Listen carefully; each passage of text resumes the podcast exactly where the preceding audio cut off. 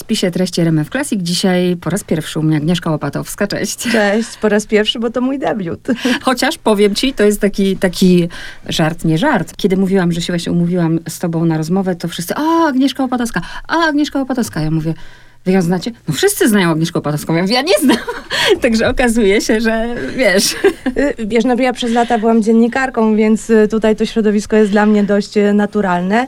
Zazwyczaj pisałam teksty takie turystyczne. Gdzieś wyjeżdżałam w jakieś super miejsce i właśnie to mnie może też nauczyło tego, że wiesz, jesteś gdzieś kilka dni i pierwsze, co musisz zrobić, to złapać atmosferę tego miasta. Znaleźć taki trochę jego DNA, trochę w nim pogrzebać. A potem właśnie dla mnie to było super, że ten Paryż miałam tak, że nie, nie byłam tam tylko trzy dni, ale jak coś już złapałam, to sobie mogłam w tym tak grzebać, grzebać, grzebać i w końcu wychodziła mi historia. Teraz wyjaśnimy słuchaczom, bo to chyba nie jest tajemnica, byłaś szefową Interi wiele, wiele lat, prawda? E, szefową redakcji Lifestyle'u, mm -hmm. tak, przez wiele. E, więc e, doświadczona dziennikarka i teraz debiut książkowy. W Paryżu możesz być kim chcesz. E, uśmiechnęłam się, bo ja uwielbiam, jak to nazwać, żeby to ładnie zabrzmiało, takich wariatów, wiesz? A z tego, co czytałam i dowiedziałam się o tobie, to przewróciłaś to swoje życie do góry nogami. Przewróciłam do góry nogami, zrobiłam to z miłości. Tutaj y, wydawnictwo przedstawia właśnie też dużo, dużo tej mojej historii, chociaż ona tak naprawdę powinna tutaj zejść na drugi plan. Ale, ale fakt, to jest ciekawe. Ale to jest tak, no. Słuchaj, było tak, ja poznałam swojego narzeczonego dokładnie na chyba 12 dni przed wybuchem pandemii. Poznaliśmy się w Krakowie, on y, mieszka we Francji. I mówi mi do tej pory, że on nie wie, dlaczego tu przyjechał. Po prostu coś kazało mu kupić bilet e, z e, Paryża do Krakowa. Potem cały zbieg okoliczności. Ja byłam tego dnia na stand-upie moich znajomych. On tam przyszedł, zagadał z nami i w końcu tak jakoś tak było, że tak wszyscy się rozpłynęli, zostaliśmy we dwójkę. I w zasadzie od tamtej pory jesteśmy praktycznie nierozłączni oprócz jednej chwili, kiedy ja w zasadzie, no chyba, nie wiem, trzy dni się znaleźliśmy, ja już kupowałam bilety do Paryża na za dwa tygodnie, no ale się okazało, że tych biletów nie mogę wykorzystać no bo z wiadomych e, względów świat się zamknął, no więc ja oczywiście bardzo byłam smutna z tego powodu, no ale uważam zazwyczaj, że nie wygra najsilniejszy, ale ten, co się najszybciej dostosuje, więc e, zorientowałam się, że są te samoloty rządowe, które um, sprowadzają Polaków do Polski na czas pandemii, wtedy, kiedy nie mogli pracować, no Francja też cała stała, zresztą we Francji, we Francji było znacznie więcej lockdownów niż w mhm. Polsce i takich bardziej restrykcyjnych. I on przyjechał do ciebie. I on przyjechał do mnie. Tylko wiesz, widzieliśmy się na żywo trzy dni, a miał dwa tygodnie przymusowej kwarantanny. No ale to były naprawdę wspaniałe dwa tygodnie i myślę, że też nas tak mocno przetestowały, no być z kimś 24 godziny na dobę. Y, no to teraz się też przydaje, bo ja tu nie miałam wielkiego y, mieszkania, no ale fr francuskie mieszkania są jeszcze mniejsze. Dla mnie y, nie ma przypadków. Ja nie wierzę w przypadki. Coś go gnało, coś mu kazało tu przyjaźń. Dla mnie to są świetne historie, ale bardziej mnie, zanim wejdziemy już do mhm. Paryża, to też to, że miałaś tu świetną pracę i ty to zostawiłaś, wiesz, bo to tak, nawet ja sobie zadałam pytanie, czy, czy byłoby mi teraz ciężko zostawić coś, co kocham i czym żyję, bo wiem, jaka jest praca przez dziennikarza. To w tym się jest 24 na dobę. Było ci trudno? Wiesz co, nie. Po pierwsze, przez pierwsze miesiące mogłam bez problemu pracować zdalnie. E, za to jestem wdzięczna, że, że taką możliwość miałam. A potem powiem ci, że właśnie zaczęły się otwierać przede mną nowe możliwości. I ja lubię też zmiany. Ja mhm. bardzo długo pracowałam, ale no, po pierwsze, wydanie książki zawsze było moim marzeniem. Ja pracowałam z pisarzami, z wydawnictwami, uwielbiałam, a zawsze się bardzo bałam. Mhm. Jezu, skąd ja to znam? Jestem na etapie boję się. E, właśnie, to powiem ci, to co mówią e, moje wspaniałe koleżanki, z którymi byłam na pierwszych warsztatach literackich, powiedziały po pierwsze, żeby napisać książkę trzeba ją pisać, a po drugie, żeby pisać trzeba przestać czytać. I ja przepraszam wszystkich moich ukochanych autorów, ale ja przez ten cały czas, przez ostatni rok, zamiast czytać e, kilka książek tygodniowo, to przeczytałam kilka książek skąd? No, mówisz po prostu, ja cię rozumiem w stu procentach. No i mamy teraz świeżutką twoją książkę w Paryżu, możesz być kim chcesz. Co czujesz, jak widzisz taką książkę i Agnieszka Opatowska? Nie, ja się tak strasznie cieszę. To jest, po pierwsze, na, na początku to e, faktycznie aż mi się łzy zakręciły w, w oczach, bo to, bo to takie wymarzone, ale wiesz co, najfajniejsze jest to, że ona jest taka faktycznie bardzo moja. Znaczy, znajdziecie tam bardzo dużo zdjęć e, moich. Nie, nie, nie braliśmy też dodatkowych. Kiedy wymarzyłam sobie okładkę, mogłam e, zrobić ją ze Sławkiem, z fotografem z Paryża, którego znam.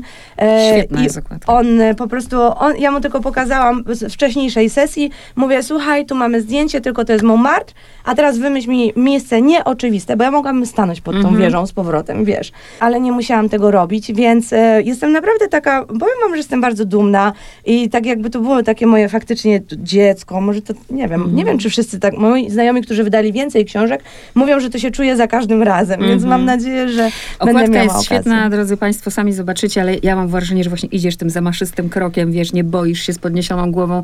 Powiedzmy teraz tak, bo nie jest to, nie jest to reportaż, nie jest to przewodnik, nie jest to poradnik, chociaż jakieś tam porady dajesz. Y, Nie jest to też jakby twoja historia taka osobista. Nie dajcie się Państwo zwieść, to ani romans, ani autobiografia. Śmieję się, że na Jak, autobiografię jakbyś jest to nazwała, jeśli ktoś potrzebuje szufladki? Y, Powiem ci tak, wczoraj y, mój kolega, który też pisze podobne książki, Paweł Gajk, powiedział jedną z najfajniejszych definicji. To jest przewodnik autorski. I mi to właśnie bardzo pasuje, bo to jest to, w jaki sposób ja postrzegam Paryż. Zresztą ja też powtarzam, każdy ma swój Paryż. Wyciągniesz z niego to, co będziesz chcieć. Pójdziesz tam, gdzie będzie ci dobrze. Są ludzie, którzy mi powiedzieli, że oni Paryża nienawidzą. Ja to rozumiem. I, I faktycznie są ludzie, którzy są nim przestraszeni, bo to jest bardzo dynamiczne miasto. Ale można naprawdę zejść y, gdzieś tam sobie w, w jakąś małą uliczkę i stoisz, mówisz, Powiedz mi, bo też musiałaś się zastanowić właśnie, co wybrać, bo tak, i masz tu historie kryminalne, i masz kulinaria, i masz street art, i są naprawdę różne rzeczy i się zastanawiam, jak ty siadłaś do tej książki, no musiałaś mieć jakiś plan właśnie na to, to, to kiedy on się zrodził? Teraz już jest plan na to, żeby była druga część. E, jak, tylko, jak tylko czytelnikom przypadnie do gustu, to ja jestem gotowa, drodzy Państwo, e, w razie czego. Słuchaj, na początku faktycznie miałam dużo w głowie, dlatego, że ja prowadzę też profil na Instagramie. I na, w ogóle na początku właśnie było tak, że jak gdzieś tam byłam, to miałam, najpierw robiłam sobie zdjęcie czegoś ciekawego, potem właśnie zacząłem, i jakaś te historie mi się zaczęły układać. Na przykład część kulinarna miała być jednym rozdziałem, ale że ja podróżuję po prostu brzuchem i ja muszę zawsze wszystkiego spróbować, znaleźć specjały i tak dalej, rozdzieliłam je na trzy części, no bo tak naprawdę i tak wiadomo, że o każdym z nich można by było napisać e, wielkie tomiska, po prostu historii bagietek, y, jeszcze tego, jak ja musiałam sprawdzać, gdzie są przekłamania, bo, bo bardzo jest tam bardzo dużo różnych rzeczy. Studiowałam prawo chlebowe Francji, jest takie coś faktycznie. A w końcu się zdenerwowałam i powiedziałam, co ja będę tutaj wyważała otwarte drzwi.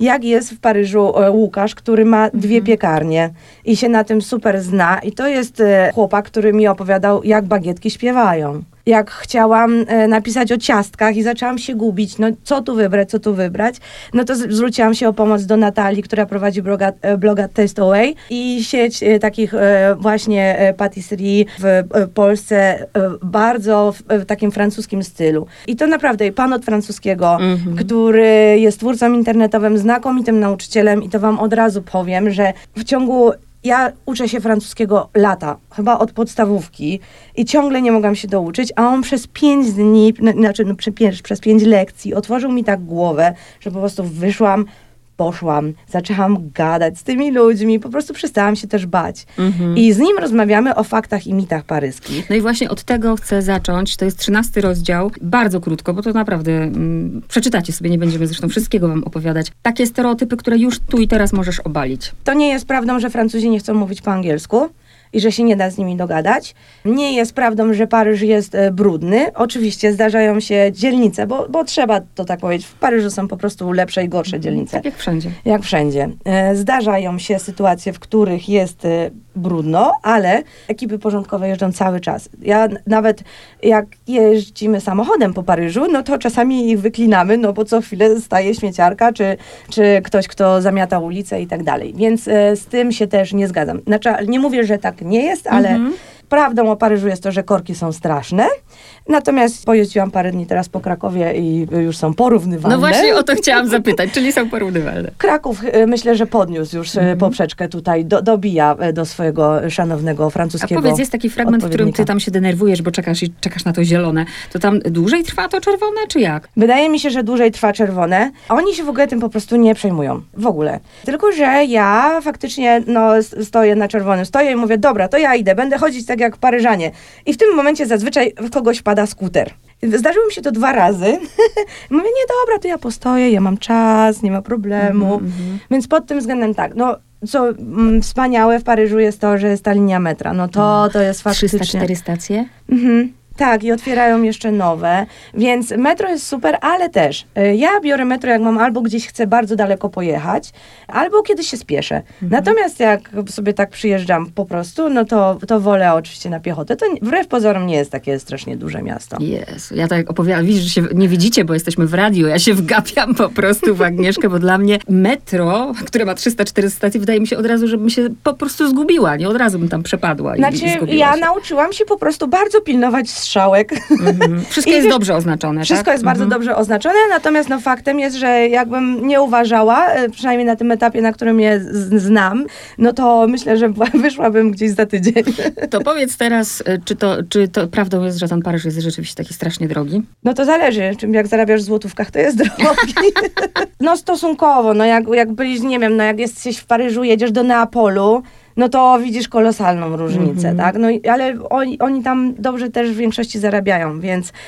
No ja jeszcze nie, bo ja zarabiam w złotówkach, a rachunki mam w euro, więc, Aha, więc czyli tutaj... ty zarabiasz w złotówkach, Tak, a nie tak. pracujesz jeszcze nie, tam. Nie, pracuję Mhm, jeszcze mhm, tam. mhm. Szczerze mówiąc, nie musiałam na razie jeszcze szukać pracy takiej stacjonarnej, z tego względu, że mam dużo zleceń, no i te książki też dodatkowo. Słuchaj, zawsze jest tak, możesz bardzo dużo oszczędzić. To też nie jest tak, o właśnie, może inaczej, bo ja wiem, że może to pytanie chyba z tego wychodziło, tak? Czy jak jedziesz do Paryża, to musisz mieć ze sobą po prostu dwa wory pieniędzy, tak? I słoiki. I słoiki. Nie, nie musisz.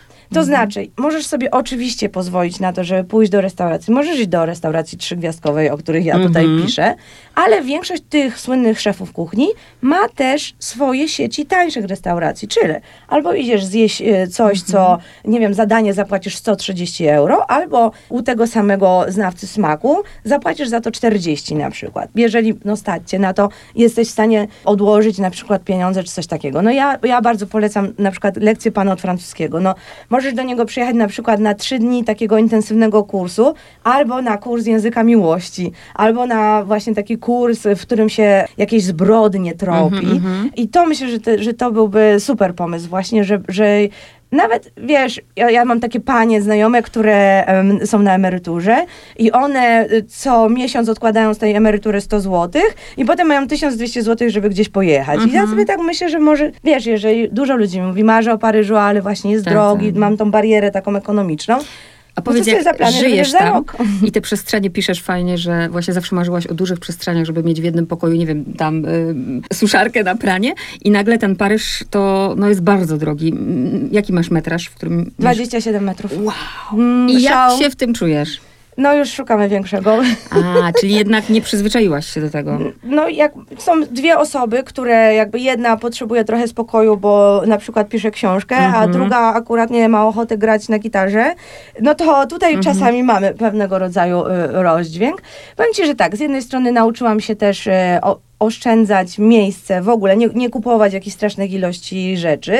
Oprócz tego, że znoszę do domu po prostu patologicznie, co chwilę coś z wystawek, z, z pchlich targów, z jakichś takich, no nie wiem, mnie tam wszystko zachwyca. Nie wiem, czy to jest, czy to jest jakiś syndrom dziecka po komunie, albo czymś takim, że my tego po prostu już nie mamy, bo, bo się tego w większości gdzieś pozbyliśmy, a oni się tego pozbywają, wiesz, no tam, co Tak. tam, szawa ma 200 lat, ale wyrzucę ją na deszcz, przyjedzie rano, ktoś, kto ją zabierze, no to ja chodzę jak ta wariatka, wszystko to tam zbieram, ratuję, wiesz, książki ktoś wyrzuca na, na, na tam przed dom, no ja nie mogę na to patrzeć, no to dzwonię po narzeczonego, musisz tutaj przyjechać. I wtedy bierzemy na przykład pięć kar- kartonów książek i zanoszę je do książkowymieniarek i wtedy one są uratowane, bo jeżeli by dotrwały do rana, no to już niestety, ale, Ale, idą ale z drugiej strony, popatrz, wynika z twojej książki, że właśnie to od Francuzów powinniśmy się uczyć tego, żeby nadawać przedmiotom drugie życie, nie? To kto wyrzuca te przedmioty? Ci bogacze, ci... ci... Tak, trochę bogacze, trochę ci, którzy chcą z, jakoś tam zmieniać cały czas, ym, jakoś, nie wiem, czy wystroje mieszkań, jakieś takie rzeczy. No albo ci, co wcześniej to znaleźli, już im się znudziło. Pięknie napisałaś w tym rozdziale ostatnim, że Francja cię e, nauczyła uważności i cierpliwości. I chciałabym właśnie cię zapytać, czego cię jeszcze nauczyła i, i dlaczego cierpliwości cię nauczyła Francja? Właśnie dlatego, że tam jest, e, tak się, tak się pędzi czeka na tych światłach? Nie, we Francji się czeka na wszystko. Tam po pierwsze jest bardzo dużo ludzi, ale oni bardzo cenią swój czas. I oni mają czas na wszystko. Więc jak stoisz w kolejce do restauracji, no to stoisz, bo kelner zajmuje się wszystkim, czym ma się Mhm. zająć, a nie tym, żeby jak najszybciej usadzić jak najwięcej gości. Więc stoisz w kolejce do restauracji. Stoisz w kolejce po bagietkę, stoisz w kolejce do sklepu. No po prostu stoisz. Nikt nie robi awantur, że ten kelner nie podchodzi i nie... Nie, nie, wszyscy się jakoś do tego dostosowują. No, Mhm. no tacy ludzie jak ja, też Jacek tam przyznawał, że, że dla niego też ta cierpliwość, bo biurokracja jest taka bardzo rozbudowana, bardzo długo się na to czeka. No ale można się do tego przyzwyczaić. Ja myślałam, że się nie przyzwyczaję, bo ja faktycznie wcześniej byłam strasznie, wiesz, ja byłam dziennikarką internetową, ja miałam deadline co sekundę i byłam strasznie taka potrzepana. Jak wróciłam do Krakowa, to widzę, że też taka jestem, ale to ze względu na to, że mam bardzo dużo Pamięć ob- komórkowa. tak, dokładnie, może tak być. Muszę coś zrobić z tymi komórkami. E, ale wiesz, długo, e, znaczy właśnie tu, tutaj mam bardzo dużo obowiązków, to jest też inna sprawa, że, że tam sobie mogę coś załatwiać przez trzy miesiące, a tutaj muszę to załatwić, załatwić w trzy dni. Więc e, z tym mm, myślę, że bardziej. Ale naprawdę, no na to, że ja stoję na przejściu dla pieszych, to ja bym się naprawdę nie ten, albo że stoję w kolejce. Ja mówię, jestem dzieckiem komunizmu, ja już wystałam się w kolejkach, nie? Ja, mi- ja mam tylko takie doświadczenie mieszkania rok w Anglii i bardzo jestem ciekawa właśnie twoje, bo ty mieszkasz w tej chwili pół, ile? Półtora roku? Mieszkasz? Półtora roku, Mhm. mhm. I ja mieszkałam rok w Anglii i powiem ci, że no to było dawno temu, bo to było tam kilkanaście lat temu. Może też byłam młodsza, i ale ja tęskniłam nawet za tymi naszymi, przepraszam, że tak powiem, babami na poczcie, które patrzą, wiesz, krzywo. Ja bardzo tęskniłam jednak za, za, za tym, co, że, że tu się czuję u siebie, nie? I bardzo jestem ciekawa, y, czy ty w Paryżu, bo to pięknie brzmi, możesz być kim chcesz, czy ty w Paryżu czujesz się u siebie, czy ty tęsknisz za Polską? A mogę ci najpierw wytłumaczyć skąd ten tytuł? No, wy, ja wiem, ale wytłumacz oczywiście. Tytuł był z tego, że e, e, mi cią- ja ciągle strofowałam mojego narze- narzeczonego. Mówię, nie pal tutaj, to komuś przeszkadza. Nie wchodź na tą trawę, przecież to jest trawa, szanuj zieleń. I ciągle, a on mówi tak, daj mi spokój, w Paryżu każdy może być kim chce. I zobacz, jak naprawdę ja wtedy zaczęłam patrzeć, mówię, faktycznie, nikt e, nie ma problemu z tym, żeby zrobić piknik na trawie. Nikt nie ma problemu, żeby zrobić wielką nocną imprezę pod Sacré-Cœur. Nikt nie ma żadnego problemu, że ktoś obok pali. Jak jemu to przeszkadza, że ktoś obok pali, to on się przesiada, a nie, wiesz, nie patrzy tym właśnie wilkiem. I, ale mi, mi tego patrzenia wilkiem nie brakuje. Ja kocham ich za tą otwartość, właśnie za to, że zawsze chcą pomóc. Ja zawsze, ja dostaję jakieś prezenty od nich, to jest w ogóle takie kochane. Prawie w ogóle, e, znaczy, no teraz już więcej mówię, ale na początku mm, bardzo nie chciałam mówić. Ba, Nie to, że, bo ja ich rozumiałam i, i to jakieś tam na szczęście Mhm. Tylko to nasze cała- polskie, że chce, jak mówimy, to chcemy mówić perfekcyjnie, nie? ja chcę mówić po prostu literackim, francuskim już i najchętniej napisać następną książkę, rozumiesz? Po francusku. Tylko- Po francusku, tak jest. No tylko jeszcze trochę mi No. e, będzie e, czasu na to em, jeszcze potrzeba. Natomiast naprawdę, nie wiem, mam, słuchaj, ja, ja lubię takie oryginalne rzeczy. Mam kolczyki, na których czerwony kapturek przytula wilka. I ostatnio, jak byłam na pchlim targu, to pani na to popatrzyła i mi tak, wie pani co, ja mam tutaj taką bransoletkę z takim e, ceramicznym chomiczkiem, to ja ją pani podaruję. E, Wow. Czyli ci ludzie takie. są, popatrz, to nawet bym o Francuzach tego nie pomyślała, że oni są tacy otwarci bardzo, tak? Bardzo są otwarci. Ja Mhm. naprawdę nie wiem skąd. I ja też jechałam z tym stereotypem głównie, że, że zwłaszcza Paryżanie są pyszałkowaci. Mhm. Niektórzy Francuzi tak powiedzą, że Francuzi to nie, ale Paryżanie, Mhm. jakby to był w ogóle inny gatunek. Nie, natomiast nie mam w ogóle takich doświadczeń. Oczywiście. Wiesz co, zawsze, no po prostu wszędzie się, w każdej nacji znajdzie się ktoś, z kim ci nie będzie po drodze, tak? Albo Mhm. A te będzie... nasze kompleks, bo ty jesteś chyba bardzo przebojową i odważną osobą. Nie miałaś nie, takie, No nazwy je takimi polskimi kompleksami, wiesz, takimi właśnie, że my tacy zastrachani jesteśmy. Miałaś coś takiego? Miałam. To też jest tak, wiesz, y, tutaj jak sobie gadamy, to ja jestem odważna.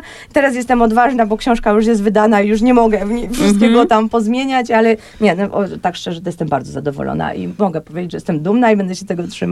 Natomiast no miałam, miałam to, że wiesz, nawet jak ją pisałam też, to, że wiesz, że, że, że coś napiszę i to będzie niezgodne z prawdą. Ja wszystko 15 razy Mhm. sprawdzałam.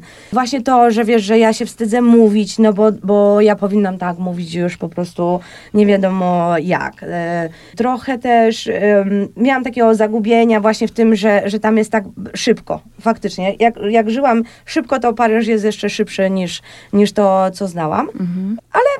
Naprawdę, wiesz, nie miałam nigdy takiego poczucia, żeby jakoś to mi- miasto, czy w ogóle Francja była jakoś przeciwko mnie. Tam naprawdę każdy ma Ale myślisz, że to jest twoje i- miasto już takie... Myślisz, ja wiem, że to jest pytanie, którego, na które trudno odpowiedzieć, bo dzisiaj jesteśmy tu, jutro jesteśmy tam, ale na ten moment, jak tu siedzisz w tym studio, to, to już jest twoje miasto na ever ever? Ja w ogóle mieszkam pod Paryżem i to jest w, w, regionie pa- paryskim, który, no większość ludzi tak ma.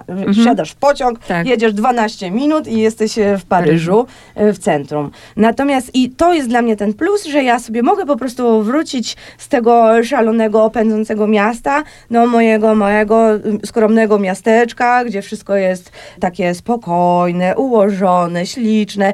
To na pewno, na pewno jest plus, ale na pewno jakby ja mentalnie Francja jest mi bardzo bliska. No właśnie, i... ładnie tu y, jesteś nazwana, że jesteś mentalnie Paryżanką, czyli jakby wiążesz swoją y, przyszłość z Francją już, Tak, tak? tak, chciałam, tak. No, oczywiście zawsze żartuję, że wszystko zależy od mojego narzeczonego, Mhm, ale na, na razie wszystko wychodzi na to, że, że tak. I naprawdę no, z wielką przyjemnością. No, jak ktoś się mnie zapytał, czym się różni Kraków od, y, od Paryża, to odpowiedziałam, że Kraków już znam.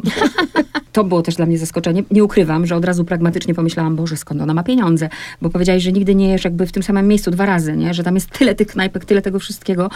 Poza tym, jak jesteś smakoszką, trzeba próbować, to, to też właśnie, no, na to wszystko trzeba mieć pieniądze. Ja sama wiem, jak sobie chcę pochodzić po knajpkach po Krakowie, to mogę to zrobić dwa razy w miesiącu, No nie? dobrze, ale nie oszukuj się, że ja tam robię częściej. nie, no skąd? No to absolutnie A ja sobie, tak wiesz, nie wyobraziłam, że biegasz Ale po chciałam, knajpkach. chciałam, kupujcie Państwo tą książkę. nie, nie, naprawdę, nie, no nie da się też tak, no wiesz, y, no z przyjemnością na raz na jakiś czas możesz Mhm. sobie tak sprawić, no ale wiesz, no nie wiem, Tatar kosztuje 15 euro. E, oczywiście, no mówię, możesz iść, znaleźć sobie jakąś super tanią knajpkę. Ja w ogóle zazwyczaj tam też e, piszę o tym, że ja zazwyczaj to kupuję po prostu kanapkę z serem i, i, i z szynką i sobie tak e, Pamiętam też to, radzę, ten pierwszy twój smak, który opisujesz. smak. No to dwa słowa o śniadaniach, bo to jest dla mnie, ja uwielbiam słodycze zresztą, co widać, ale śniadanie na słodko jest dla mnie nie do przejścia. Nie? Ja jednak jestem, śniadanie musi być takie bardziej angielskie, wiesz, No nie ma problemu, to, też E, ale faktycznie tak w większości jedzą? Trochę tak, a oni tak oni się bardzo, y, naprawdę bardzo zdrowo odżywiają. Więc większość na przykład je płatki na mleku, albo no, jak ja na przykład właśnie y, tak zwane midi, czyli w po- południowy posiłek, jem tatara czy steka, no to obok siedzą panie, które jedzą sałatę. No i ja wtedy też mam takie trochę wyrzuty sumienia, ale myślę sobie, Boże, za sałatę tyle pieniędzy, to już lepiej steka, nie?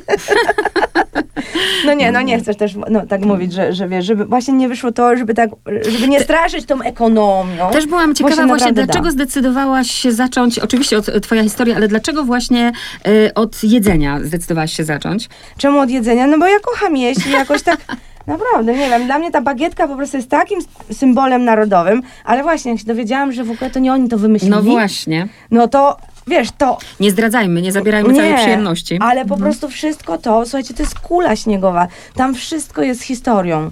Idę, coś jest na Gzymsie, jest gołębica i wychodzi z tego wspaniała historia miłosna. No kto by pomyślał. Przepisy też znajdziecie. Przepisy też przywożę No i to, to jest właśnie bardzo, bardzo też, nawet są, y, zapomniałam teraz, jak się to nazywa? E, QR kod. Te Tak, kwadraciki to QR kody. QR można, je, tak. można je zeskanować e, telefonem i wtedy e, dostaniecie też dodatkowe informacje. Nie jest ich wiele, ale e, na przykład e, mapę metra, która zawsze się bardzo przydaje. To tak, e, tam pan od francuskiego tłumaczy, jak, jak wymawiać e, nazwy tych wszystkich. Wiena, nie będę wam mówić po francusku, jak się Mhm. nauczę, to przyjdę, e, ale e, wszystkich e, tych słodkości właśnie śniadaniowych. Tobie daję wybrać, który jest twój ukochany rozdział, o którym chciałabyś opowiedzieć. Mój ukochany rozdział to na pewno jest Montmartre, bo to Mhm. moja ukochana dzielnica, którą y, właśnie przyszła mi taka metafora przed, w, w trakcie pisania, która przypomina taki wielki tort y, i, i chodzisz, y, ma, ma różnego rodzaju warstwy, ona jest zupełnie inna w ciągu dnia, zupełnie inna w weekend, zupełnie inna wieczorem, w środku nocy też. Na ile oczywiście ma się siłę tam po niej dreptać tam i z powrotem, ale naprawdę jest niesamowita. Bardzo lubię Mare, czyli drugą dzielnicę, y, znaczy drugą, Mhm. kolejną, nie, nie drugą Kolejną, jako, mhm. jako nazwę, tylko kolejną, o której piszę. To jest e, z kolei dzielnica e, żydowska, która jest bardzo otwarta na środowiska LGBT. I tutaj z kolei też rozmawiam o niej z Remigiuszem Ryzińskim, którego zapewne znacie, e, chociażby z jego historii dotyczących Michela Foucault, które z kolei ta historia mu się zaczęła właśnie na Mare. Więc, e, więc tutaj też już zaprosiłam Remigiusza do tego, żeby mi trochę powspominał, ale też, żeby mnie zabrał e, za kulisy e, tej dzielnicy jako, jako dzielnicy gejowskiej. Mhm, Nawet gościł tutaj ze swoją najnowszą książką i też byłam właśnie zdziwiona. O, ale też właśnie je, jego zdjęcie no, chyba sprzed wielu lat, nie? No to ze studiów, Ze on studiów, się przygotowywał no. do, do doktoratu na Sorbonie, Mhm. więc i tam właśnie dużo, dużo miał przygód Powiedz o sklepach charytatywnych. Ze dwa zdania. Sklepy charytatywne to są w Krakowie też, bo, bo tutaj chociażby e, filia em, Emausa e, francuskiego jest, jak będziecie chcieli, na osiedlu willowym. Ja ich zawsze bardzo wspieram, więc, więc zapraszam. To są sklepy, do których e, albo ludzie oddają rzeczy, albo, albo oni właśnie w jakiś sposób sobie sami organizują. I tam można w bardzo dobrych cenach kupić ubrania, nawet biżuterię, sprzęt gospodarstwa domowego, meble, bardzo dużo różnych rzeczy, które po prostu zasilają, zasilają konta e, tych organizacji. Francuski Czerwony Krzyż ma bardzo dużo, w zasadzie w każdej dzielnicy w ich oddziale jest sklep charytatywny. Mhm. Teraz takie pytanie, jak byłam w Anglii, choć podkreślam, to było wiele lat temu, ja się wtedy czułam, powiem ci, bardzo e, podbudowana, ponieważ też lubię słodycze, lubię jeść i mam całe życie problem gdzieś tam z wagą. I pamiętam, że w tej Anglii się poczułam taka szczupła, taka po prostu kruszynka, bo te angielskie kobiety naprawdę są potężne. I e, nawiązując do rozdziału też francuski szyk, powiedz, czym się różnią Polki od Francuzek rzeczywiście? E, Czy, Ja czy to powiem, znowu żadna, jest... żadna francuska się nie biczuje tym, że jest za gruba na przykład i ona po prostu bardzo w siebie wierzy. Ale są w ogóle grube francuski? Ja sobie je wyobrażam, wiesz, w tych sukieneczkach, y, w bucikach. Stoi tutaj, że w butach na obcasie Tak. za daleko nie zajdziesz i to po prostu jest moje, e, jedno z moich To ulubionych rozbawiło, cytatów. Tak. A E, jakie są na ulicy francuskie? No właśnie, znajdź definicję francuskiego Aha. szyku. Jak ją zobaczysz, to wiesz, że to to. Ale żeby powiedzieć, co się na to składa, no Mhm. albo masz, albo nie masz. Ja ciągle mówię, albo masz, albo nie masz. No nie, nie wymyślisz, nie naprawdę nie wtłoczysz. mają kompleksów? Nie mają. One po prostu, to nie wiem, czy to jest może system wychowania, czy to jest jakieś wsparcia po prostu Mhm. kobiety kobiet. Nie mają. Teraz tak, są francuski, które są bardzo szczupłe i to są te, te które my tak myśl, Mhm. stereotypowo widzimy, ale one nie są szczupłe dlatego, że mają dobre geny, tylko one po prostu... Nie e, jedzą. Jedzą bardzo dobrze, kilka posiłków rozciągniętych w czasie, nie połykają jak Mhm. pelikany, tylko, tylko faktycznie no, dbają o to, w jaki sposób je, jedzą i co jedzą. A oprócz tego Francuzi uwielbiają sport. Panowie grają w piłkę nożną, w rugby, panie biegają, e, ćwiczą jogę e, i naprawdę no to trudno im odjąć e, tego, że, że naprawdę no, są super wysportowani i to na to wpływa. No ale oczywiście to też jest tak, że nie zapominajmy o tym, że, że Francuzi nie są tylko białymi ludźmi. E, Mhm. Przecież e, wspaniały tygiel kulturowy, który ma różne ten, no i, i, jakby naleciałość innych narodowości, na, no, nie chcę tak powiedzieć, żeby było jakoś tak nie, No, niezręcznie, Mhm. ale jak ty mówisz, że, że. Wielokulturowy po prostu. Wiele, no. no i tam już, e, o może tak, Afrykanki mają inną budowę Mhm. ciała, Arabki mają inną budowę ciała, no i to nie jest tak, że to jest całe ba, takie bardzo Mhm. szczupłe społeczeństwo. Uśmiałam się, bo to też takie fajne było i szczere z twojej strony. Mamy tutaj rozdział francuski kochanek i najlepiej się całowało z gościem z Pakistanu. Ale to nie ja, Ja, ja myślałam, że to To ty. To moje rozmówczynie. Słuchaj, zaczę- A, wiesz, ja... bo, mnie, bo, bo narzeczony mnie tam wróci do Krakowa, jak przeczyta ten, jakby podsłucha ten nasz wywiad. To było tak, zaczęłam pisać e, o francuskim kochanku, bo strasznie mnie zainteresowała historia legalnej prostytucji i tego, w jaki sposób funkcjonowały tak zwane maison close, czy close, Tak, tak. które mają, miały zawsze zamknięte okiennice. I zaczęłam tam właśnie chodzić wokół, wokół tych wszystkich historii. No i okazało się, że większość z nich, w ogóle tych takich najsłynniejszych powiedzmy kochanków i tak dalej, no to miało trochę problemy z, norma- z normalną definicją e, seksu. Ale myślę sobie, dobrze, dobrze, skąd to tak było, że właśnie, aha, przede wszystkim cała Europa bardzo Francji zazdrościła tej otwartości, bezpruderyjności i tak dalej. No i zastanawiałam się, co z tego zostało. Mhm. Więc e, poprosiłam e, moją znajomą, żeby zapytała swoich koleżanek, czy by nie chciały ze mną na ten temat porozmawiać. I, i właśnie chciałam rozmawiać z Polkami, które e, są w związkach z Francuzami. No i one właśnie to opowiadały. Ale no właśnie jedna powiedziała, wiesz... Potwierdzam, Alex twierdzi, że francuski podstawnik jest przereklamowany, a ja oczywiście wyobraziłam sobie ciebie całującą Pakistańczyka. Nie, ona uwielbiała właśnie, powiedziała, że tak, że tutaj ten, ale mówią, że no, najważniejsza ta różnica, że oni są bardzo czuli i jakby bardzo ważne jest dla nich to, żeby obie strony e, były jak najbardziej zadowolone i spełnione podczas seksu a nie starają się przeciągać tego jakby w jedną stronę, ani też popisywać. Ja nie umiem francuskiego i zawsze, wi- widzisz, to jest to, że teraz jak z tobą rozmawiam, to też sobie zdaję sprawę, jak bardzo, bardzo jednak siedzę w stereotypach. Jak sobie teraz sama zadałam pytanie, dlaczego ja się nie uczyłam tego francuskiego, bo się boję, że się go nie nauczę, bo on jest za trudny. Słuchaj, no ja się uczyłam długo, czasami dla przyjemności, natomiast nigdy się go nie, nie, nie nauczyłam porządnie, więc teraz muszę nadrabiać. I też widzisz, bardzo szybko też wypadam, bo jak jestem tam i, i, i cały czas się z ludźmi obcuję, ja też oglądam telewizję po francusku, żeby jak najwięcej się na, na, nałykać tego języka. Może tak A śnisz już po powiem. francusku? E, nie, skąd? Jeszcze nie. Aha. Nie, nie, Bo podobno wiesz- to jest jakby ten pierwszy Ja taki... cały czas też pracuję po polsku, więc wiesz, to też nie jest tak. Kiedy wyjdę y, właśnie gdzieś tam do miasta i sobie z nimi wszystkimi gadam, no to jednak inaczej mówię. A teraz już czasami też jest tak, że widzisz, chcę powiedzieć nazwę tych Mhm, ciasteczek, to normalnie ją powiem, a tutaj czasami już wiesz, gdzieś Tak. A masz już przyjaciół, francuskich przyjaciół? Wiesz co, no ponieważ Marcin jest, już jest 20 lat we Francji i tam jest duża część jego rodziny, więc, więc mamy tak, ale Fran Francuzów troszkę, y, natomiast y, śmiałam się, no bo oczywiście tam jest duża grupa Ukraińców, więc jeszcze zanim niestety była wojna, to Tak. ja już się śmiałam, że ja szybciej się nauczę tego ukraińskiego niż Mhm. francuskiego.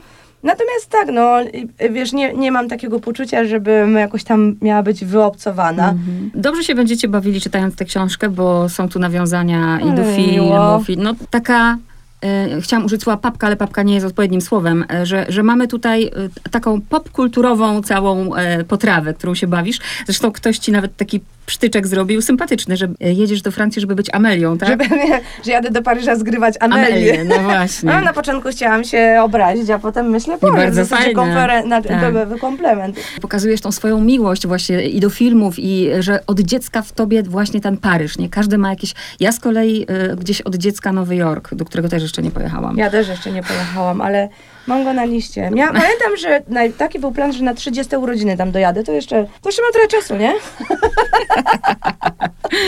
Chciałabyś, żeby co? Zawsze, zawsze lubię to pytanie. No dobra, spełniłaś to marzenie. Chciałabyś, bo, bo, bo fajne tu są też, dajesz rady, tak jak mówisz, autorski przewodnik, e, żeby ktoś nie musiał się szarpać, jak jedzie do Paryża, tylko mógł sobie złapać tę książkę i właśnie QR kody gdzieś e, sprawdzić, restaurację Ale i ja tak bym dalej. chciała też, żeby nie, nie mieli ludzie też poczucia, że e, muszę kupić tę książkę, bo planuję pojechać. Bo mi się wydaje, że to jest tak samo Paryż, który możesz mieć na kanapie, w parku, nie wiem, w Ochocku, w którym byłam ostatnio i bardzo wam polecam. Ale masz rację, ja podróżuję dzie- głównie dzięki książkom. Nie? Nie, właśnie są ludzie, którzy podróżują, nie, nie wiem, no tak się moje życie poukładało, nie? więc moje podróże i moje poznawanie w ogóle świata to, to, to są właśnie dzięki wam, dzięki tym ludziom, którzy żyją Mm, gdzieś. Z przyjemnością, naprawdę, wiesz, to jest tak, większość pisarzy ci to pewnie mówi. No, po prostu siedzą w człowieku historie, które chcą wyjść. Jest tam kilka osób, których opisy znajdziecie, że ja po prostu zobaczyłam kogoś raz, nie wiem kim on jest. Do tej pory na przykład żałuję, że do niego nie podeszłam, no ale przecież bałam się używać francuskiego. Teraz już się nie boję, więc, e, e, więc też e, mniejsza jest ta bariera, ale po prostu ludzie, którzy ci zostają w pamięci, no jak, jak na Mare, no przebiega, słuchajcie, przez ulicę chłopak, który ma bardzo modne takie te wielkie sneakersy, za duży taki super modny garnitur, sznur pereł trzykrotnie owiązany wokół szyi i gołą klatę. Słuchaj. No Nawet jest, w Krakowie by się obejrzeli. a tam nie ma żadnego problemu. To tylko ja, ale po prostu z takim, wiecie, serdecznym uśmiechem. To jest e, naprawdę, myślę, że co ja bym jeszcze, jak mogę powiedzieć, co bym chciała, to ja naprawdę strasznie już kipi we mnie jakby ta druga część. Jeżeli, jeżeli by się Ale okazało, już, że już ją piszesz? To... Nie, jeszcze nie, ale Mhm. tak wiesz, ja, ja mm, jak już mam coś w głowie, to siada mi to bardzo szybko idzie. Tylko, Mhm. tylko muszę to, e, wiesz, mieć e, gdzieś tam poukładane i właśnie ta historia musi we mnie wypączkować. A na koniec ostatnie pytanie. W sumie to powiedziałaś, ale powiedz to innymi słowami i w, nie wiem, w jednym, dwóch zdaniach. e, Po tym półtora roku dla mnie Paryż to. Wiesz, nazwij to emocją, nazwij to No, zapachem. To jest wyzwanie, to jest no coś, co jeszcze czeka na to, że- żeby, żeby się w niego jeszcze wgryźć, jeszcze poeksplorować, jeszcze poznać, jeszcze poodkrywać, wiesz, po, podłubać tym paznokietkiem tam pod, pod jakiś tynk, który ci odpadnie i potem wychodzi z tego następna historia. No to Agnieszka będzie tam dłubać i odkopywać, a my będziemy czytać. Dziękuję, Dziękuję. bardzo. Bon voyage.